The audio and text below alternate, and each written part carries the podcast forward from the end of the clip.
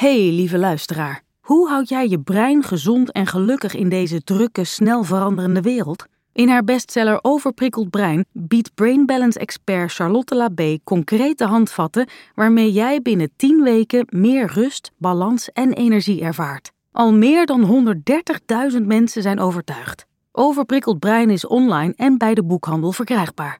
En dan gaan we nu door naar de podcast. Millions of people have lost weight with personalized plans from Noom, like Evan, who can't stand salads and still lost 50 pounds. Salads, generally, for most people, are the easy button, right? For me, that wasn't an option. I never really was a salad guy. That's just not who I am. But Noom worked for me. Get your personalized plan today at Noom.com. Real Noom user compensated to provide their story. In four weeks, the typical Noom user can expect to lose one to two pounds per week. Individual results may vary. Everyone knows therapy is great for solving problems, but getting therapy has its own problems too, like finding the right therapist, fitting into their schedule, and of course, the cost.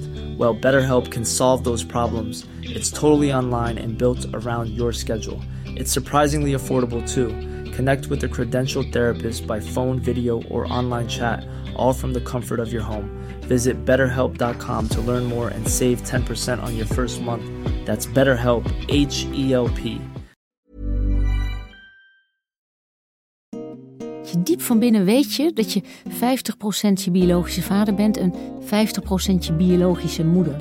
En als die niet mogen zijn wie zij zijn, dan ga je juist dat patroon wat je zo afwijst bij die ouder, die ga je dan vanuit onbewuste loyaliteit bij jezelf installeren, omdat je dus diep van binnen weet, ik kan mijn ouders eigenlijk niet afwijzen. En dan volg je ze juist in die nare patronen.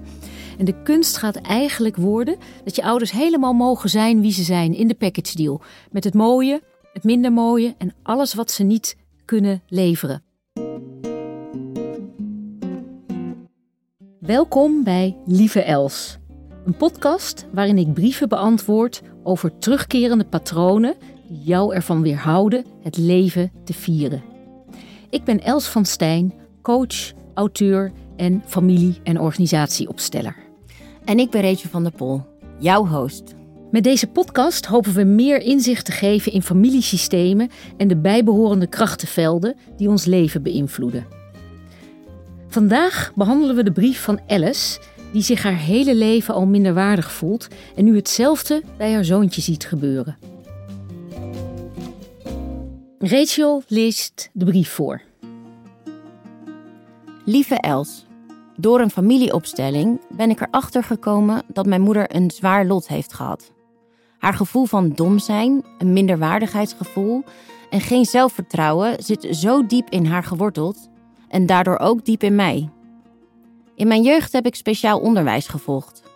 Daar heeft mijn moeder met al haar goede bedoelingen voor gevochten om mij daar te krijgen.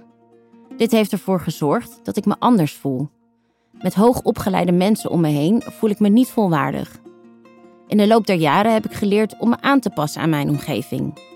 Ik scan mensen en zie hoe ik me moet bewegen in de maatschappij en hoe ik me zou moeten voelen. Ondertussen is mijn echte gevoel al die jaren niet aan bod geweest. Want wat ik voel klopt vast niet met wat, tussen aanhalingstekens, een normaal iemand zal voelen.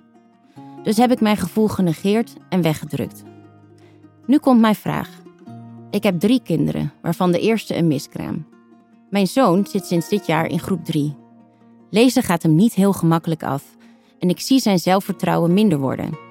Maar dit is voor mijn gevoel ook een kwestie van ons familiesysteem. Mijn moeder die zich dom voelde, ik die me minderwaardig voel en nu mijn zoon.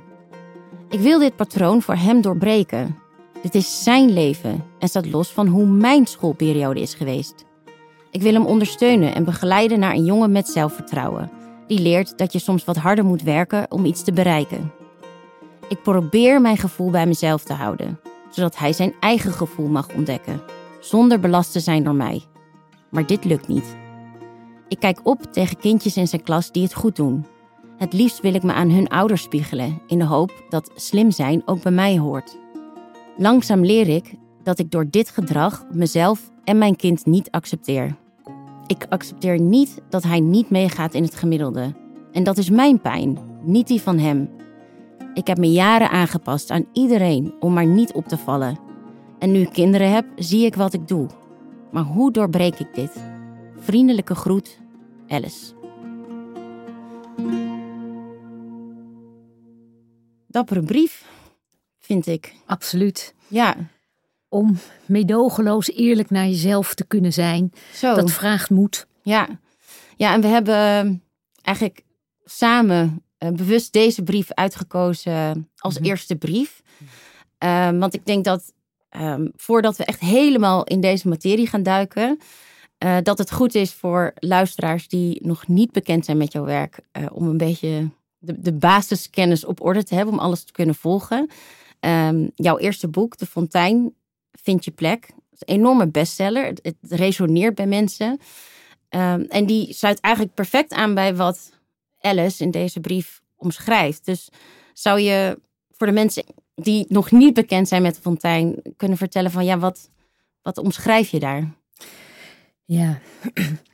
En als mens ben je veel meer verbonden met je familiesysteem van herkomst dan je je vaak in kan denken.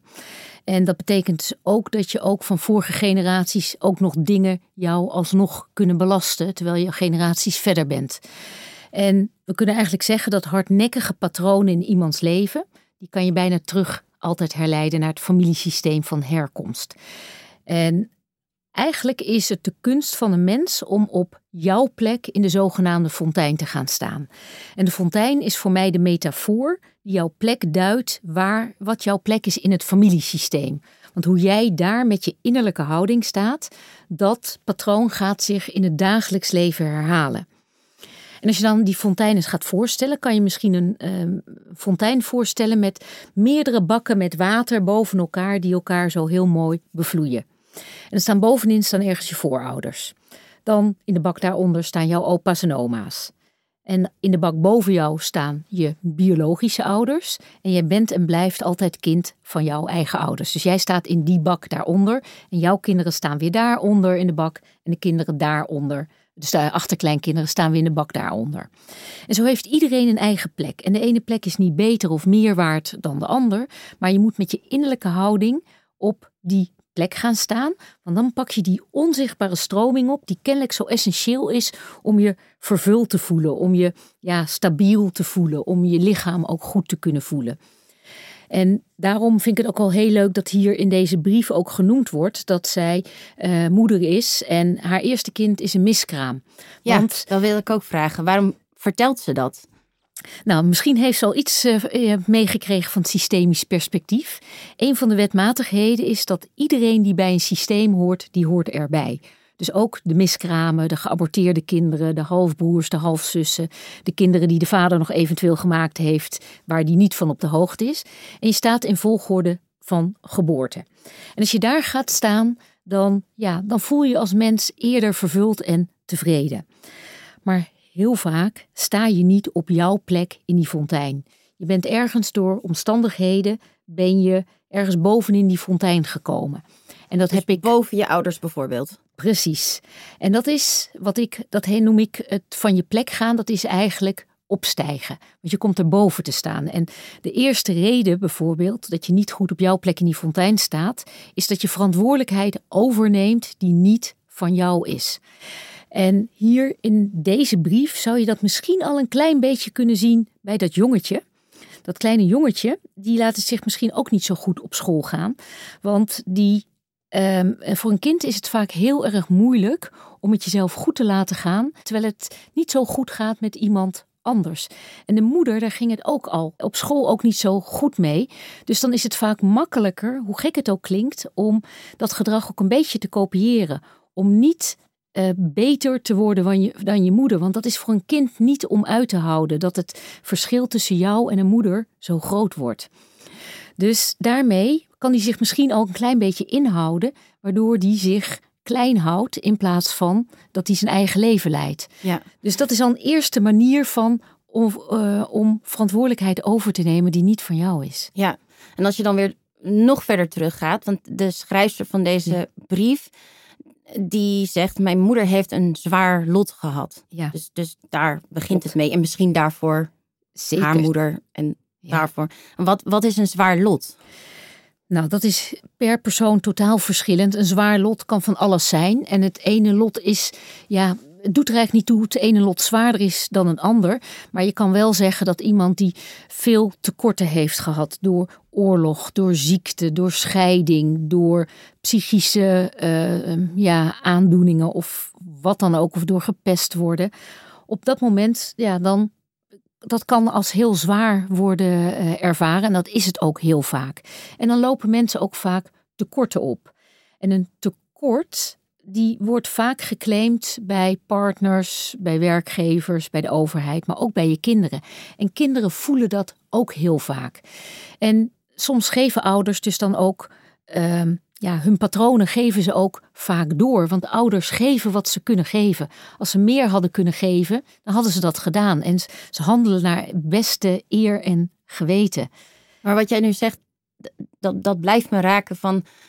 als ze meer konden geven, dan hadden ze dat wel gedaan. En ik denk dat alleen al die kennis voor zoveel mensen zo waardevol zou zijn. Wat, wat ik vaak om me heen zie. En hè, als je dan op een gegeven moment patronen hebt in je leven waar je tegenaan loopt uh, ja, dan, dan kom je eigenlijk onherroepelijk uit bij, oh ja, mijn jeugd, hoe ben ik opgevoed? Mm en vervolgens is het aan jou om de volgende stap te nemen. Want dan zie je bijvoorbeeld, um, weet ik veel, mijn vader was er nooit.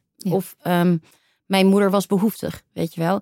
Maar als je vervolgens inderdaad niet accepteert dat dat, dat het was, weet je mhm. wel, dat zij niet meer hadden te kunnen geven, dan blijf je natuurlijk hangen in een soort slachtofferrol. Precies, en dan kom je eigenlijk bij dat je een oordeel dus hebt over wat je ouders je gegeven hebben. En dat is eigenlijk de tweede reden waarom je niet goed op jouw plek in de fontein staat. En dat is dat je dus een oordeel hebt en uit verbinding gaat met de lagen erboven. Want wat ze gegeven hebben, klopte in je ogen niet, was te veel, te weinig, verkeerde timing, Verzin het allemaal maar. En het lastige is dat je soms ook totaal gelijk kan hebben dat ouders steken hebben laten vallen, domme dingen hebben gedaan of bepaalde dingen gewoon ook echt niet konden leveren. Alleen die fontein die houdt geen rekening met ethiek. Op het moment dat, uh, dat je eigenlijk niet tevreden bent met wat jouw ouders uh, gegeven hebben, dan zeg je eigenlijk: ik gun jou je plek niet. En dan kom je eigenlijk boven je ouders te staan. Want eigenlijk zeg je: jij bent niet goed genoeg voor mij. En op dat moment uh, ja, word je dus heel kritisch. En die kritische houding, die leg je ook vaak over, die leg je over jezelf heen, maar ook over de hele maatschappij. En doordat jij dan weer niet goed op jouw plek in die fontein staat, dan vang je die onzichtbare stroming niet op die zo essentieel is om je vervuld te voelen. En dan word je behoeftig. En die behoeftigheid, die wordt altijd gevoeld door kinderen.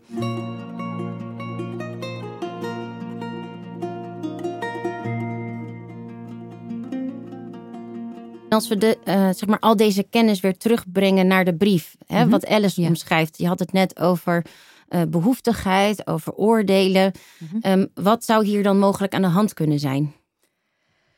Nou, om dat echt helemaal goed te kunnen duiden, dan heb je echt een opstelling nodig. Dat is een uh, methodiek om in de diepte te kijken wat voor onzichtbare patronen er zijn.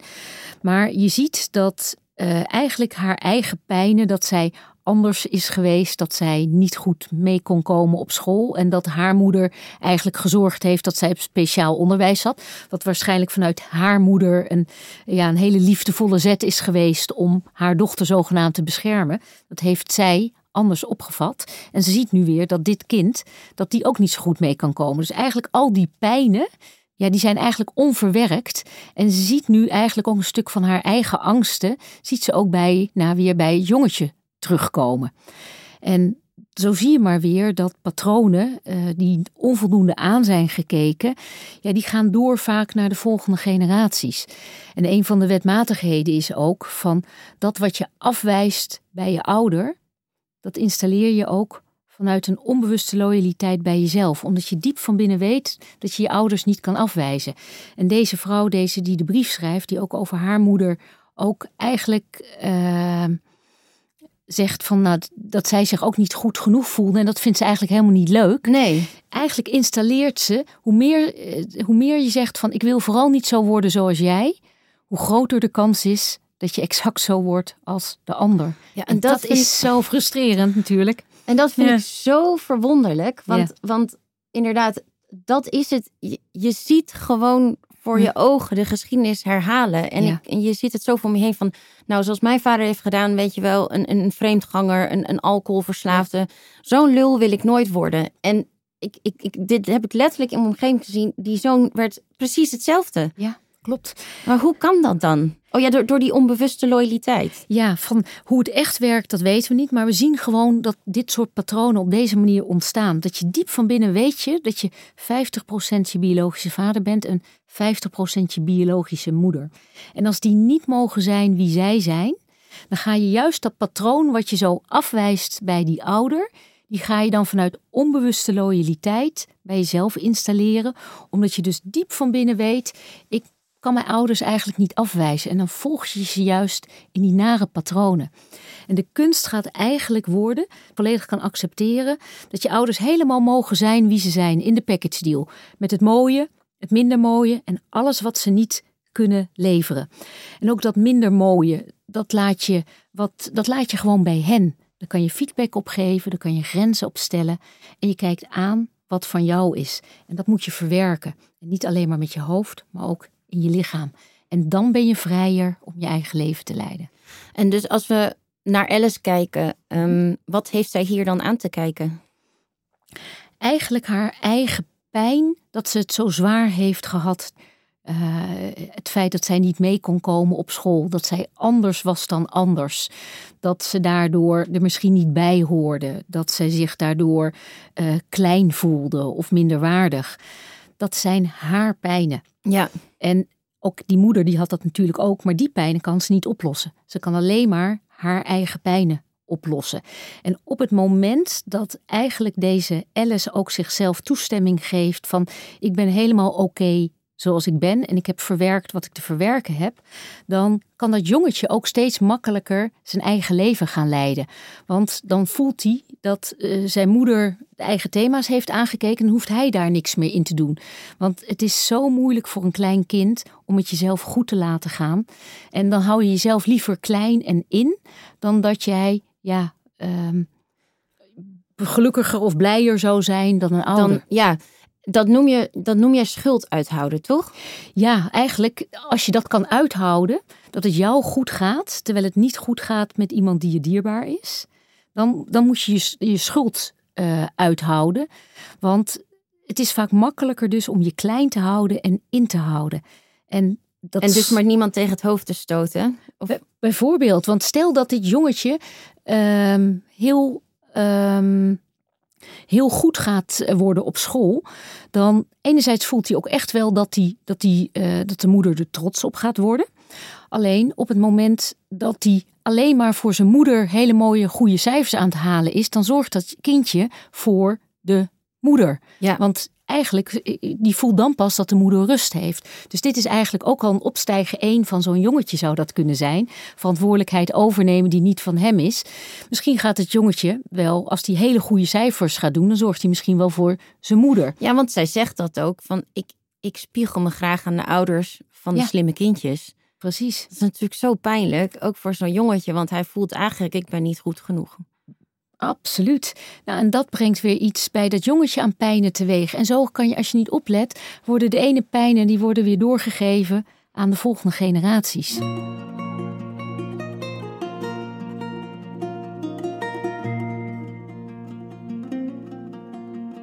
Wat ik hier eh, ook nog aan toe eh, zou willen voegen is dat als een moeder zich zo met een kind bezighoudt, is dat ook vaak een afleidingsmanoeuvre om niet je eigen pijnen en je eigen thema's aan te hoeven kijken. Dus het is gewoon een afleidingsmanoeuvre die op zich heel liefdevol eh, ja, overkomt. Van kijk eens, allemaal goede zorgen voor mijn kind. Ik wil het beste ervoor. Maar ondertussen vraag ik me ook af of ze dit kind ook echt kan zien. Kan ze dit jongetje zien in wie die echt is? Of projecteert ze haar eigen angsten, de angsten van haar moeder, dus de oma van dit kindje, allemaal op dit kind? Dus ieder mens zou zich eigenlijk ook altijd moeten afvragen van, ja, loop ik niet stiekem weg? Van, kijk ik mijn eigen lot wel aan? Ja, en tegelijkertijd waar ik deze brief mee begon, ik zei ja, wat een dappere brief. Ehm, om jezelf zo te onderzoeken Ja, eh, wijst voor mij eigenlijk al ook op, een, op heel veel liefde en intelligentie van deze vrouw. Ze voelt zich niet intelligent, maar jezelf echt diep willen leren kennen en aankijken. Voor mij is dat de hoogste vorm van, van liefde en intelligentie. Weet je wel, dat weten waar je valkuilen zitten, waar je, ja, zo, ik wil het niet, eigenlijk niet eens gebreken noemen. nee. Ik weet eigenlijk niet of dit relevant is of niet, maar ik kom dus uit een arbeidersgezin. Ehm, en ik ging als enige van mijn gezin naar de universiteit. En ik heb heel lang het gevoel gehad, nu ga ik door de mand vallen. Wel, van, omdat ik me bij de andere studenten voelde ik me, ik hoor hier eigenlijk niet thuis. Maar ik was nooit bang om te vragen. Daar ben ik heel blij om. Dus dat was een goede basis. Dus als ik iets niet snapte, zei ik gewoon van, goh, hoe zit dat? En wat de grap was, dat heel vaak dan studenten daarna naar me toe kwamen of medeleerlingen. Oh, wat fijn dat je dat vroeg, want ik wist het ook niet. Ja. En het feit dat deze vrouw deze brief schrijft, weet je wel, ik denk dat ze hierin ook weer voorgaat in anderen die zich misschien ook minder waardig voelen en zeggen, oh wat fijn dat je hierin voorgaat. Wat bij Alice vermoedelijk ook speelt, is dat zij mist inderdaad een bepaald zelfvertrouwen. En nu is zelfvertrouwen. ehm, het is niet dat je met zelfvertrouwen altijd alles kan bereiken. Maar zelfvertrouwen krijg je ook door goed in verbinding te staan met jezelf. En ervaringen op te doen en daar ook credits aan jezelf te kunnen geven. En iedere keer als je iets ervaart en daarvan leert en dan weer beter wordt, dan kan je zelfvertrouwen opbouwen. En dat lijkt ook bij Alice iets te weinig gebeurd te zijn. Ze ziet steeds, lijkt het bijna ook wel van haar package deal, alleen maar het minder mooie en wat er niet is, in plaats van wat er wel is. En de kunst is ook eigenlijk altijd om je eigen hele package deal te aanvaarden. Want een mens is zowel het mooie, het minder mooie en alles wat ze niet kunnen leveren. En haar ouders zijn ook package dealen. Met het mooie, het minder mooie en alles wat die niet kunnen leveren. En op het moment dat Alice de package deal van haar ouders helemaal kan aannemen, dan gaat ze haar eigen package deal ook meer aannemen. En in het geval van Alice zal er dan sprake zijn dat ze dan ook eerder haar eigen mooie dingen kan zien. En bij andere mensen, die kunnen soms van zijn eigen package deal alleen maar het uh, het mooie van zichzelf zien. En het minder mooie, dat mag niet naar buiten komen. Dat moet volledig gecamoufleerd worden. Die raken helemaal van slag als daar eens een keer een foutje gemaakt wordt. Op het moment dat zij de package deal van hun ouders aannemen, dan blijkt ook dat zij vaker ook het minder mooie van zichzelf beter kunnen aannemen. En dan ook minder van slag zijn. Dus het is altijd voor elk mens altijd van belang om de innerlijke houding naar de ouders goed te ontwikkelen. Dus in dit geval ook naar haar moeder. En haar moeder heeft natuurlijk een zwaar lot. Die heeft allerlei tekorten gehad, waardoor ze minder beschikbaar was voor haar dochter. Maar ja, dat is weer het lot van deze dochter. En daar moet zij haar antwoord op vinden. Je luisterde naar Lieve Els. Wil je meer weten over systemisch werk en de fontein? Lees dan de boeken van Els, die we delen in de omschrijving van de aflevering. In de volgende aflevering bespreken we de brief van Magda, wiens dochter alle contact heeft verbroken. Wil je geen aflevering missen? Zorg dan dat je de show volgt. Dan verschijnt hij vanzelf in je feed. Lieve Els is een podcast van VBK Audiolab, Cosmos Uitgevers en Els van Stijn de Fontijn. Bedankt voor het luisteren en hopelijk tot de volgende aflevering.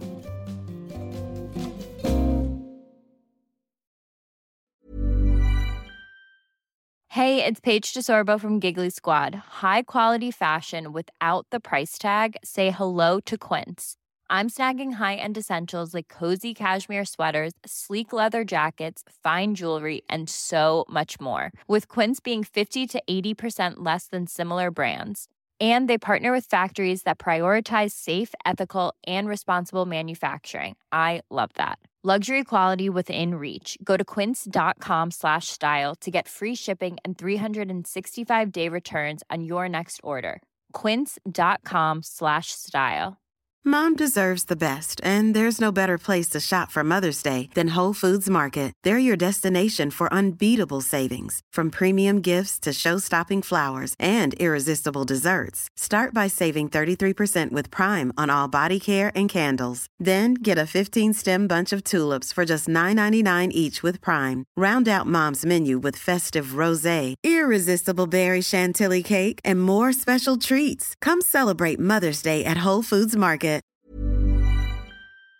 Hey, lieve luisteraar. Hoe houd jij je brein gezond en gelukkig in deze drukke, snel veranderende wereld? In haar bestseller Overprikkeld Brein biedt Brain Balance expert Charlotte Labé concrete handvatten waarmee jij binnen 10 weken meer rust, balans en energie ervaart. Al meer dan 130.000 mensen zijn overtuigd. Overprikkeld Brein is online en bij de boekhandel verkrijgbaar.